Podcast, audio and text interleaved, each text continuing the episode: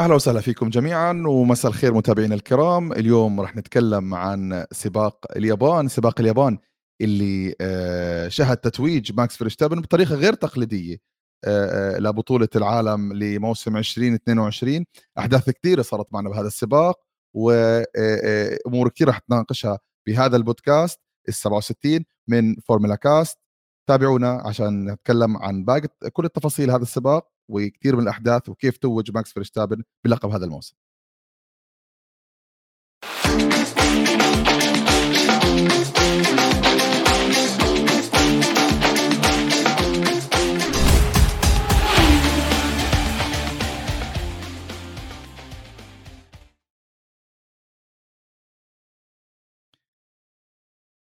منجدد الترحيب فيكم ويعطيكم ألف عافية ومساء الخير. سباق آه، اليابان حلبة سوزوكا هذا السباق اللي يعد حلبة من أجمل الحلبات لهذا الموسم أو في الرزنامة بشكل عام. آه، السباق اللي كان بالمتوقع فيه كنا متراهنين أنا وصديق روجيه البودكاست الماضي إنه آه، ممكن ماكس يحسم اللقب أو لا وكان كلامنا إنه ماكس أقرب لحسم اللقب في حلبة اليابان. حلبة اليابان اللي كانت شهدت احتفالية من الجمهور طبعا خصوصا إنه فريق الريد بول بيحمل محرك اللي باسم أو من تصنيع شركة هوندا. أيضا هذه هذا السباق شهد رجوع نوع ما من التعاون بين هوندا وريد بول بطريقة نوعا ما رسمية بعد ما شهد انسحاب فريق الهوندا العام الماضي من من من تزويد فريق الريد بول بالمحركات.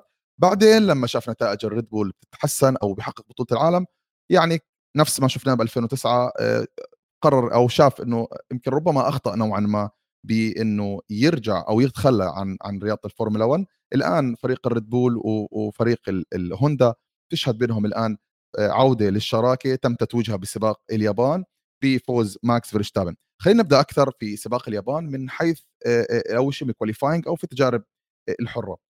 اولا التجارب الحرة كانت تجارب ماطرة كان متوقع يكون السباق آه، بشكل عام ماطر. آه، بعض الأحداث البسيطة صارت قبل ال qualifying مثلا خلينا نسلط الضوء على على ميك شوبخر ميك شوبخر اللي تسبب بحادث كبير في في ال qualifying ومدير التقني لفريق الهاس صرح إني أنا سئمت من العمل مع السائقين الشباب وهذا الشيء نوعا ما بقلل من حظوظ ميك شوبخر بالتواجد بفريق الهاس لأنه التصريح كان واضح بأنه الآن كفريق هاس نوعا ما نبحث عن سائقين أكثر خبرة.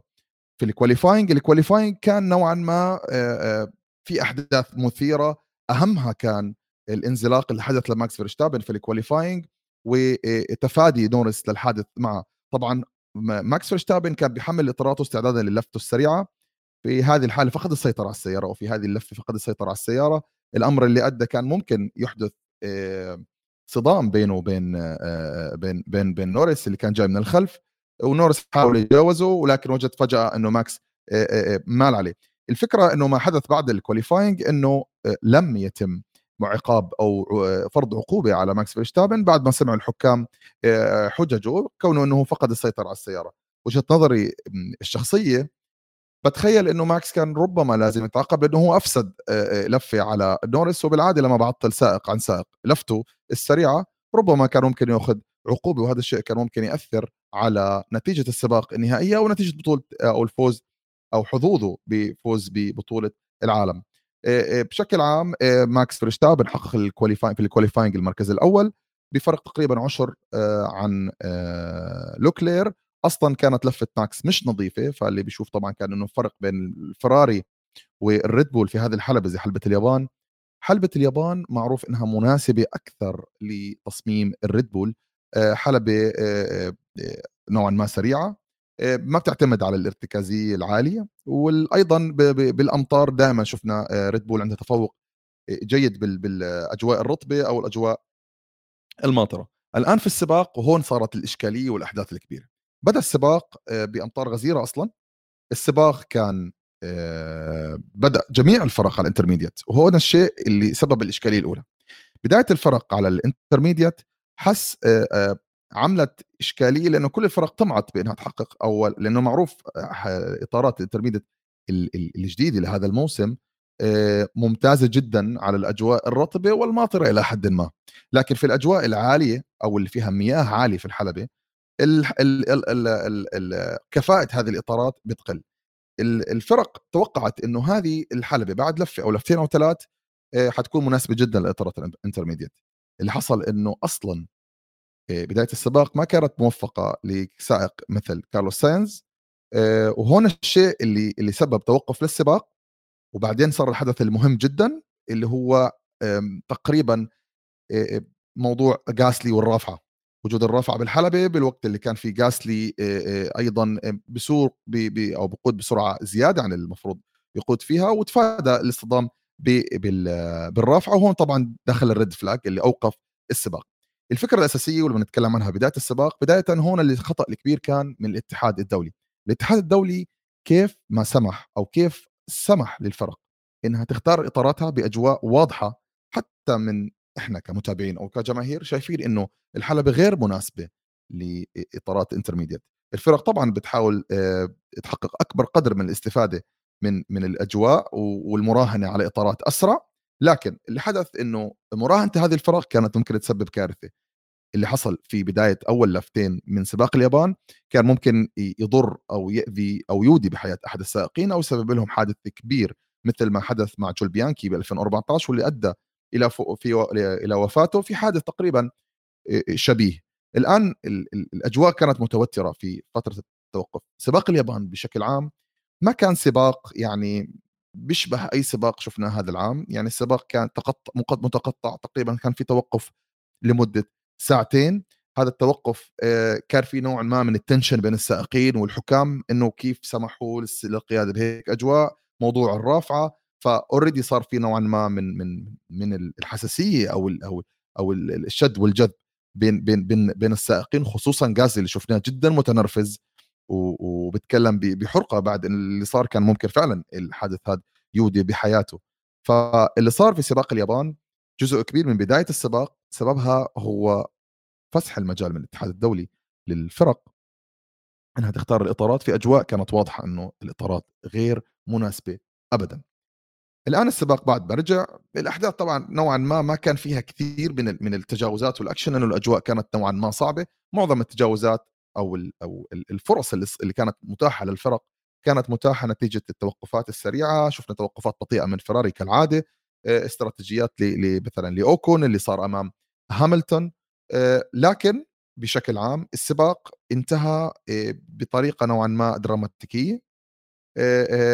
شفنا بداية أو في نهاية السباق حرب تقريبا بين بين بين أوكون وهاملتون اللي, ما استطاع هاملتون رغم إنه يمتلك أفضلية السيارة والمحرك على أوكون إنه يتجاوزه. صراحة أوكون في هذا السباق قدم أداء ممتاز جدا. أيضا فيتل تقريبا قدم أفضل سباق يمكن لفيتل من من من أيام يمكن بعد هوكنهايم. اللي ما بيعرف فيتل في فراري في 2018 كان في متصدر بطولة العالم في حلبة هوكنهايم كان متصدر تقريبا فرق 8 ثواني حدث مع حق فقد السيطرة على السيارة بأجواء ماطرة شبيهة باللي شفناها اليوم باليابان ومن بعد ذاك اليوم إحنا فقدنا فيتل تقريبا لليوم لأنه من بعد ذاك اليوم فيتل فقد ثقته بنفسه وتراجع مستواه شوي شوي الأمر اللي أدى فيه بالنهاية إنه فراري تتخلى عنه كسائق أساسي بداية لما اجى لوكلير وانتقل للأستون مارتن. الأستون مارتن كنا متوقعين إنه يشوف نف... يعني يجد نفسه أكثر. الموسم الماضي كانت سيارة الأستون مارتن هي عبارة عن المرسيدس B أو المرسيدس الخضراء. فكان المفروض أو متوقع ان السيارة بتناسب قيادة فيتل. كان أداؤه نوعا ما متوسط لكن في سباق اليوم سباق كان ماطر بيشبه أجواء هوكنهايم. سباق كان نوعا ما في صعوبة في خطر. فيتل عمل أداء أسطوري وشفنا الجماهير كيف بتحيي وبتودع فيتل.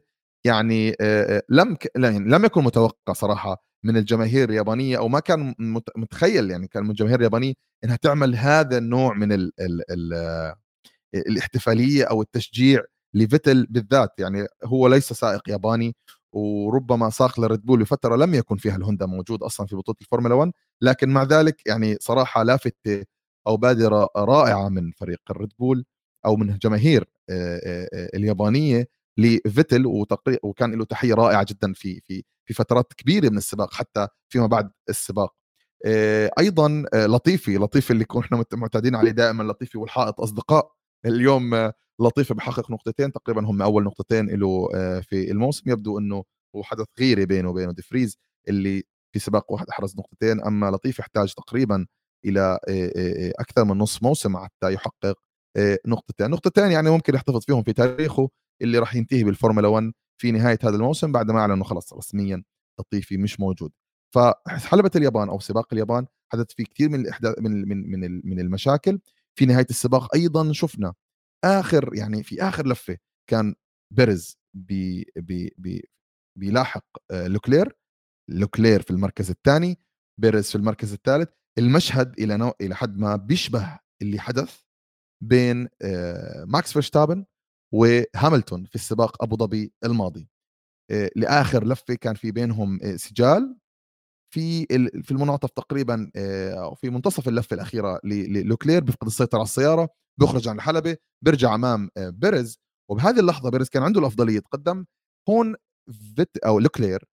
نوعا ما بيسكر على على على بيرز الطريق حتى ما يتجاوزه. وهون في اللحظة في الحالة طبعا حسب القانون في الحالة اللي السائق بيميل أكثر من مرة لمنع سائق من التجاوز هون بصير في عليه عقوبة بالإضافة إنه اللي بيستفيد من من short cut في في في منعطف أو خلال لفته هنا بيضطر إنه يرد المركز أو يعني ال advantage اللي أخذها من ال short cut مضطر إنه ياخذ عقوبة خمس ثواني أو يرد المركز في حال كان في السباق مدة جيدة من اللفات. اللي صار إنه كنا بآخر لفة لوكلير خلص المو... ال... ال... ال... السباق في المركز الثاني وبيرز في المركز الثالث. هون صارت الإشكالية الثانية والكبيرة في السباق. اللي صار إنه ماكس أنهى ثاني. ماكس مش أسرع لفة وبالتالي هو كان محتاج 26 نقطة حتى يحرز بطولة العالم. أيضا كان في لغط عند الجمهور وحتى عند الاتحاد إنه السباق ما تم كله. هل سيتم حساب 75% من السباق 50% من السباق؟ لأنه كل نسبة مئوية من اللفات المنجزة من السباق لها نقاط مختلفة ولها نقاط لمراكز مختلفة. اللي صار إنه في قانون صدر من الاتحاد الدولي العام الماضي في حال أنهي السباق تحت العلم الشطرنجي تحسب تحسب النقاط كاملة بغض النظر كم حلبة مر أو كم لفة مرت من هذا السباق. اللي صار إنه إحنا ما قطعنا تقريبا 75% فالكل توقع إنه ماكس ما راح يأخذ النقاط كاملة وبالتالي ما حسم بطولة العالم. اللي صار لأ في حل... في علم شطرنجي حتى لو كانوا لفتين في علم شطرنجي إذا النقاط تحسب كامله لجميع السائقين العشرة الأوائل كأنهم أنهوا السباق كامل. ما زال بهذيك اللحظة ما كنا عارفين مين بطل العالم. ليش؟ لأنه لوكلير ثاني وبيريز ثالث وما كنا لسه العقوبة مصدرة. ف للأسف الشديد الاتحاد الدولي للسنة الثانية على التوالي بتكون بكون الفائز ببطولة العالم أو يعني بطولة العالم تحسم بطريقة نوعا ما فيها فيها شوشرة.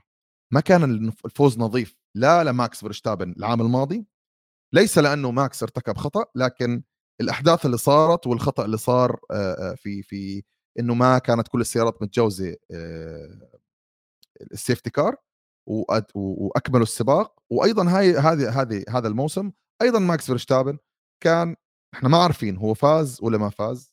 لم يت... يعني ما عمل احتفال بعد ما انهى السباق تمام؟ ما عرفت الجماهير تحتفل مع ماكس ما لم يتم تهنئته. في كثير أحداث بتصير دائما بالعادة احتفالية للأسف الشديد فقدها ماكس فيرشتابن فقد الفرصة للاحتفال بهذه الأمور في حلبة اليابان نتيجة الإشكاليات لأكثر من مرة حتى الاتحاد الدولي اللي هو المفروض يصدر القوانين حكى ماكس فاز بطولة العالم. لا ماكس ما فاز. لا ماكس فاز. حتى ماكس صعد على المنصة وما عنده فكرة إذا هو بطل العالم أو لا. للأسف الشديد هذا الشيء يضر بسمعة الرياضة وهذا الشيء خطأ معيب من الاتحاد الدولي.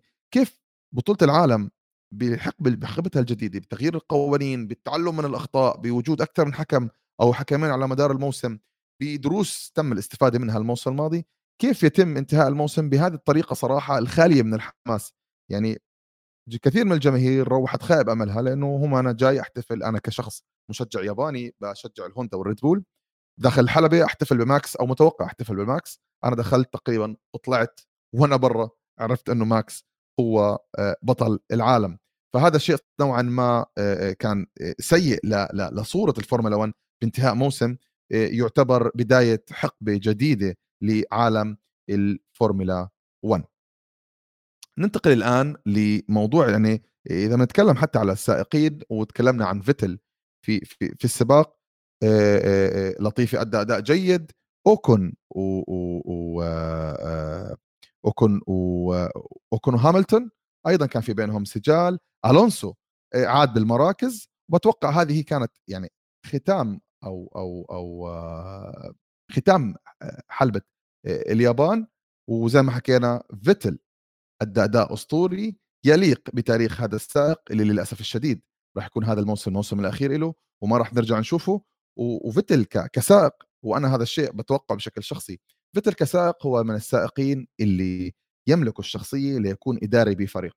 وأنا بتوقع جدا إنه أستون مارتن أو المرسيدس كونه ألماني إنهم ما يخلوا فيتل يكون مجرد سائق معتزل قد يتم الاستعانة فيه كعضو إداري أو أو أو ممكن يكون في الجانب التقني لأنه فيتل من السائقين اللي ممتازين جدا بإعطاء ال feedback عن السيارة وعنده يعني نظرة ممتازة كيف يتم تطوير السيارة وعلى أي أساس. الآن ندخل على ال pit stop لنعود بنكمل في باقي مواضيع حلقتنا لهذا اليوم.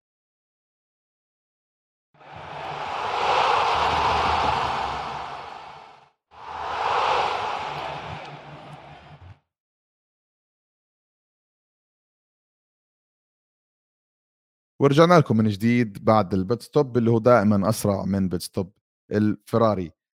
خلينا نتكلم ماكس فيرشتابن الان أصبح رسميا بطل العالم سواء كانت نهاية أو الطريقة اللي اللي اللي فاز فيها ماكس آه، مش متوقعة أو ما خلت من الحماس اللي كان متوقع. خلينا نراجع مع بعض كيف ماكس فيرشتابن حسم بطولة العالم. خلينا نتكلم اولا كيف دخل أصلا على بطولة العالم هذا الموسم.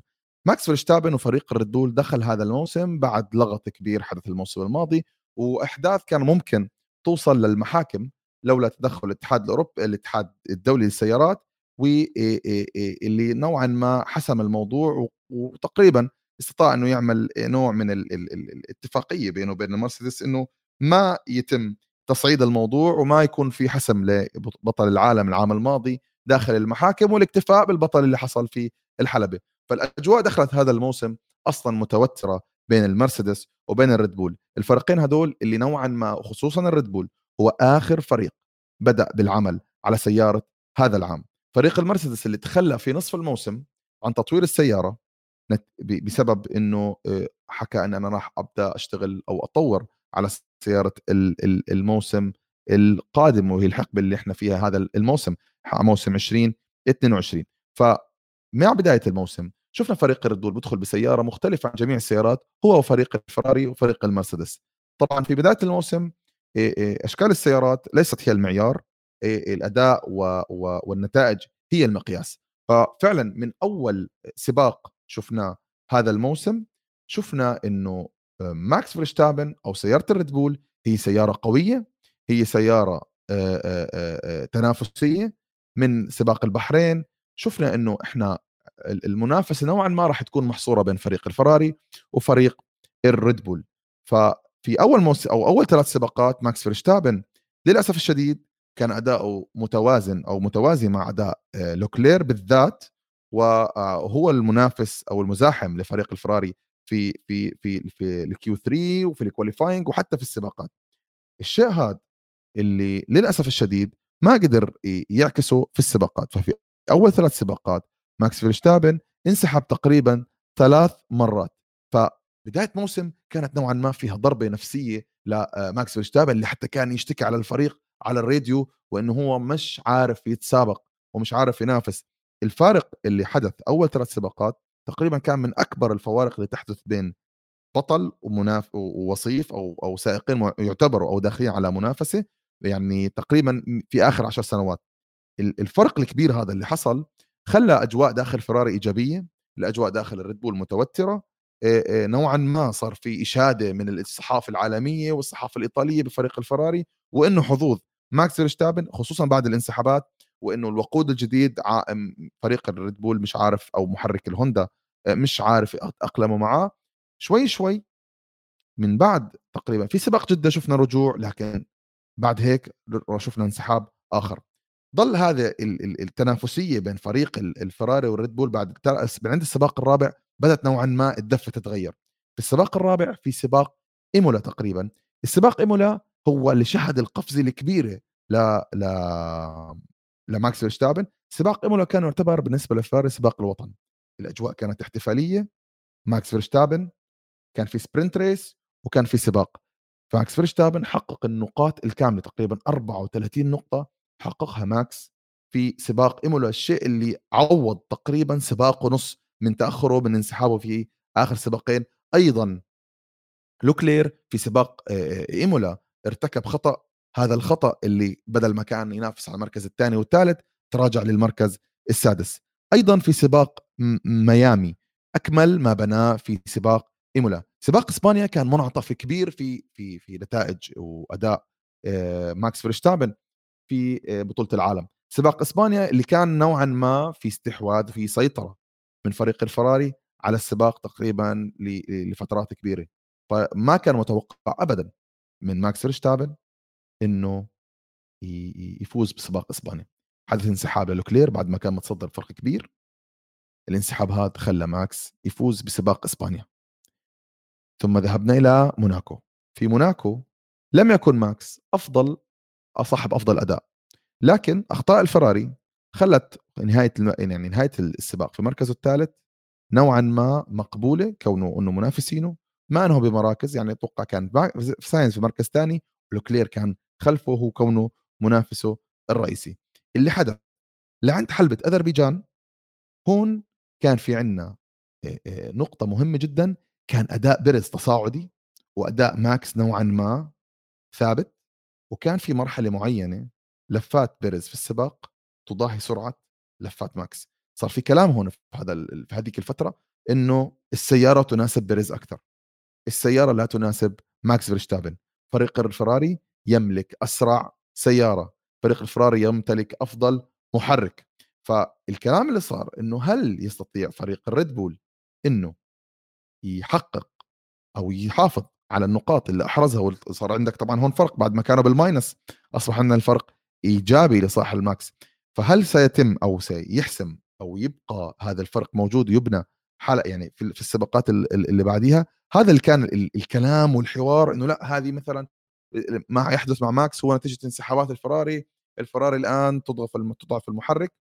بعدين بعديها دخلنا على نفس بسموه ال winning streak يعني في من عند تقريبا حلبة في حلبة أذربيجان أنهى أول في حلبة كندا أنهى أول وكان الثاني ساينز ولوكلير كان بعيد لأنه في ديك الحلبة لوكلير غير محركه وهذا الشيء أعطى دفعة أصلا لماكس لما غير لوكلير محركه ما استطاع لوكلير أنه يوصل للمركز الأول.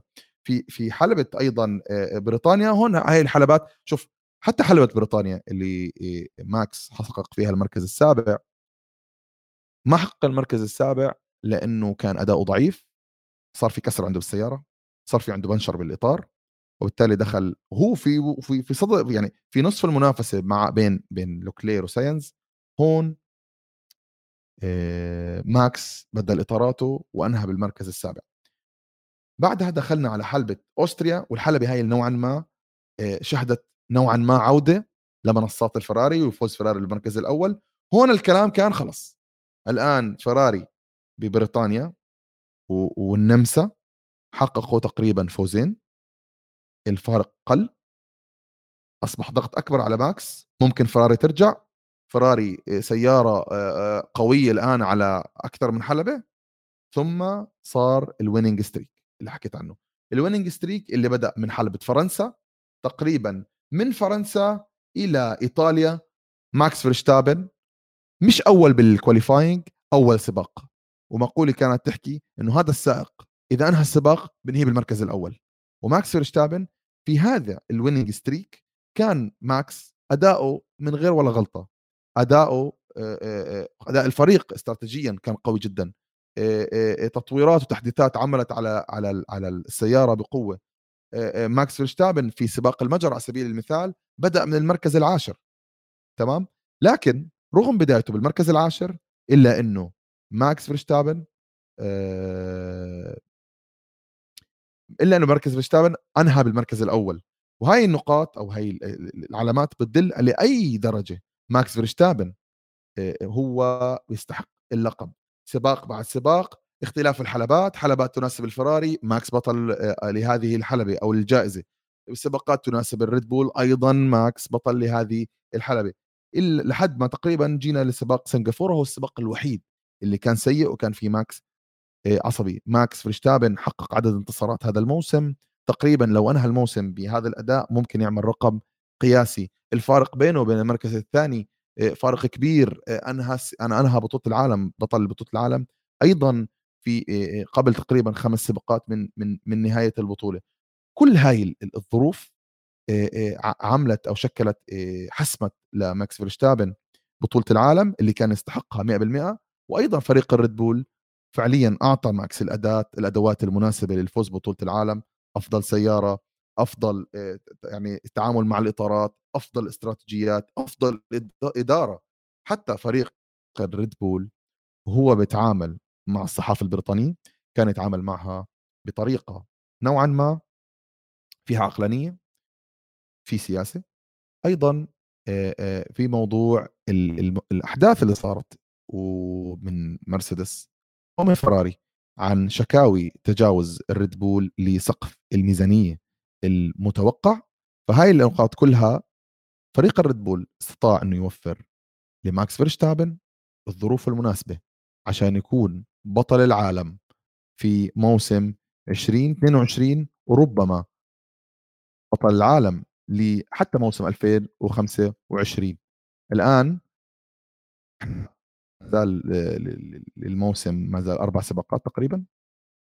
في عندنا حلبات تناسب الريد بول على الورق وحلبة زي نفس حلبة البرازيل والمكسيك وفي عندنا حلبات آه، تناسب الفراري.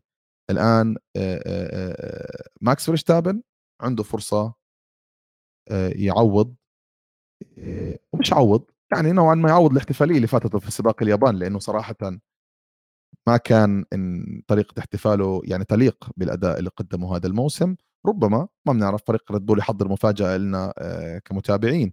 وللجماهير الموجودة في في في في سباقنا القادم إنه ممكن يعملوا احتفالية يعوضوا ماكس عن اللي صار في سباق اليابان. الآن ماكس سيقود السباقات القادمة نوعا ما للمتعة.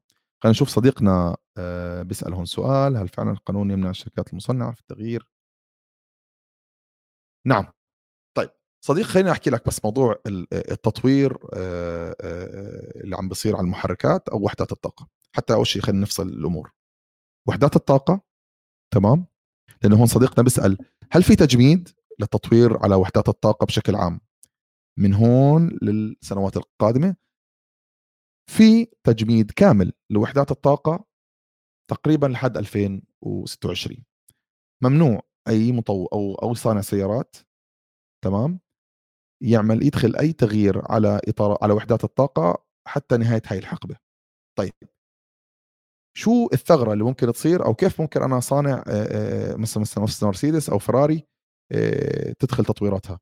فريق الفراري على سبيل المثال أو المرسيدس أو أي صانع محركات أو وحدات طاقة عنده أو الفرصة الوحيدة إنه ممكن يعمل أي تغييرات وحده الطاقة هي لأغراض الاعتمادية. يعني فريق الفراري الآن عنده مشاكل انسحابات. الآن هو استغرق تقريبا خمس أو ست سباقات حتى يحلل المشكلة ويجد الحل. قدم للاتحاد الدولي التطويرات اللي راح يعملها أو التعديلات اللي راح يعملها على المحرك تمام؟ وبرر هاي التطويرات إنها ما راح تزيد أحصنة. هاي التطويرات للاعتماديه يعني أنا عندي محرك آه، ما بيكمل السباق بصير في عندي مشاكل اعتمادية بنسحب. فأنا مثلا حغير قطعة بقطعة أكثر اعتمادية مثلا خلينا نفترض السلندرات أو أو أو نظام تخزين الطاقة والبطاريات إلى آخره آه، أو التيربو.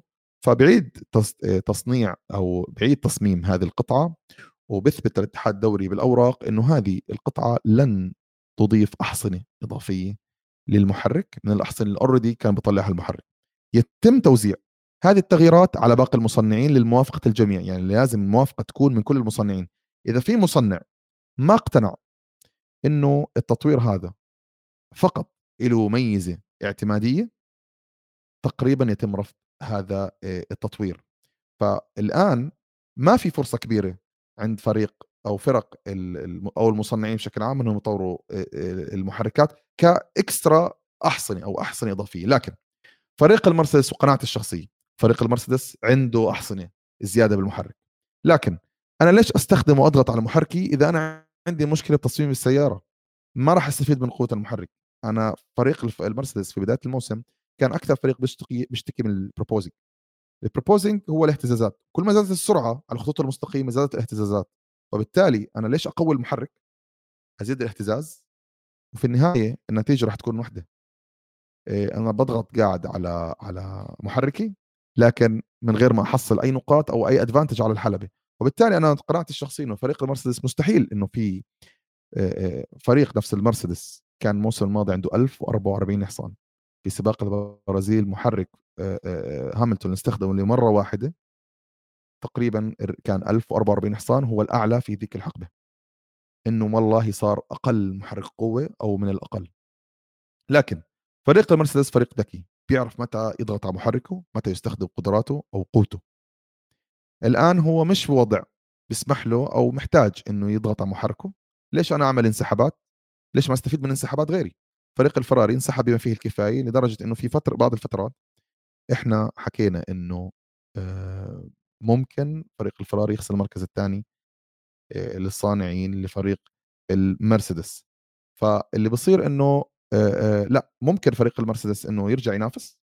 فريق المرسيدس ما زال يمتلك قوة محرك حسب رأيي لكن لازم يحلوا مشكلة التصميم. فريق الفراري الآن قدم على تعديلات في تصميم محركه حتى يتفادى الانسحابات وبالتالي ممكن يشتغل على أعلى قدرة حصانية وأعلى خرائط محرك اللي ممكن يستخرج فيها القوة الكاملة للمحرك. وشفنا فراري لما كان بيستخدم القوة الكاملة للمحرك كانوا بيعملوا qualifying بعيد ثلاث وأربع أجزاء لكن مشكلة فراري الآن الأساسية مش قوة المحرك لأنه ما زال بال qualifying آه، أسرع فريق. مشكلة فراري الآن إنه خلال السباق عندهم مشكلة مع الإطارات والضبط والتوازن. إن ما حلت فراري هاي المشكلة راح نجد إنه مع أقوى محرك برضه لن تحقق برضو بطولة العالم بطولة العالم محتاجة فريق كامل ومتكامل.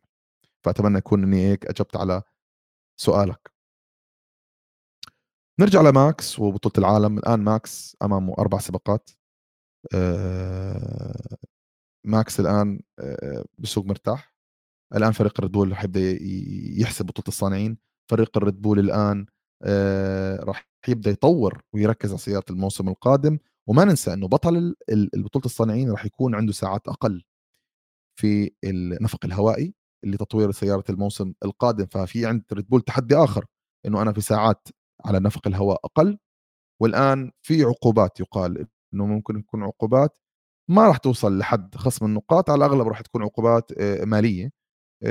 على فريق ريد بول وبالتالي ميزانيته كمان راح تكون أقل لأنه خرق القوانين يعني بهامش بسيط اليوم الاتحاد الدولي من ساعه تقريبا أصدر آه، التصريح ففي تحديات عند فريق الريد بول راح نشوف إذا استطاع الريد بول التغلب على هذه التحديات وهل ممكن ماكس يضل ينافس على بطولة العالم أو يعمل سيطرة واستحواذ على هذه الحقبة كاملة زي ما كانت مع أيام هاملتون. هاي الأشياء كلها راح نتعرف عليها من هون لنهاية الموسم أحداث كثيره ما زالت عندك منافسة بين فريق الماكلارين وفريق الألبين أيضا مرسيدس وبدرجة أقل الفراري بدرجه أقل المرسيدس منافس على المركز الثاني بطولة الصانعين أيضا المركز الثاني بطولة السائقين بين لوكلير وبيرز تقريبا الفرق بينهم الآن النقطه فما زال في كثير أحداث بننتظر إحنا نحسمها لسه ما زال هذا الموسم وأيضا في عنا سائقين راح نودعهم راح نشوف لهم آخر كمان آخر سباقات. وأيضا في سائقين جدد راح يجوا ما زالت الأخبار انتقالات السائقين كل يوم عم نسمع خبر جديد. جاسلي رسميا صار في ألبين مع أوكون فعندك صاروا فريق فرنسي بسائقين فرنسيين. ديفريز تقريبا صار في الويليامز وما زال وألونسو راح يكون بديل فيتل. إن شاء الله بتمنى نكون إحنا يعني أنا استمتعت بهذا أو حلقة اليوم والبودكاست تبع اليوم. وإن شاء الله نكون قدمنا مادة دسمة عن الأحداث اللي صارت وبطولة حسم الع... أو بطوله أو حسم بطولة العالم لماكس فيرشتابن. تابعونا. وأتمنى دائما تكونوا تكونوا معنا وتستفيدوا ونستمتع كلنا في بطولة الفورمولا 1 يعطيكم العافية وفي أمان الله.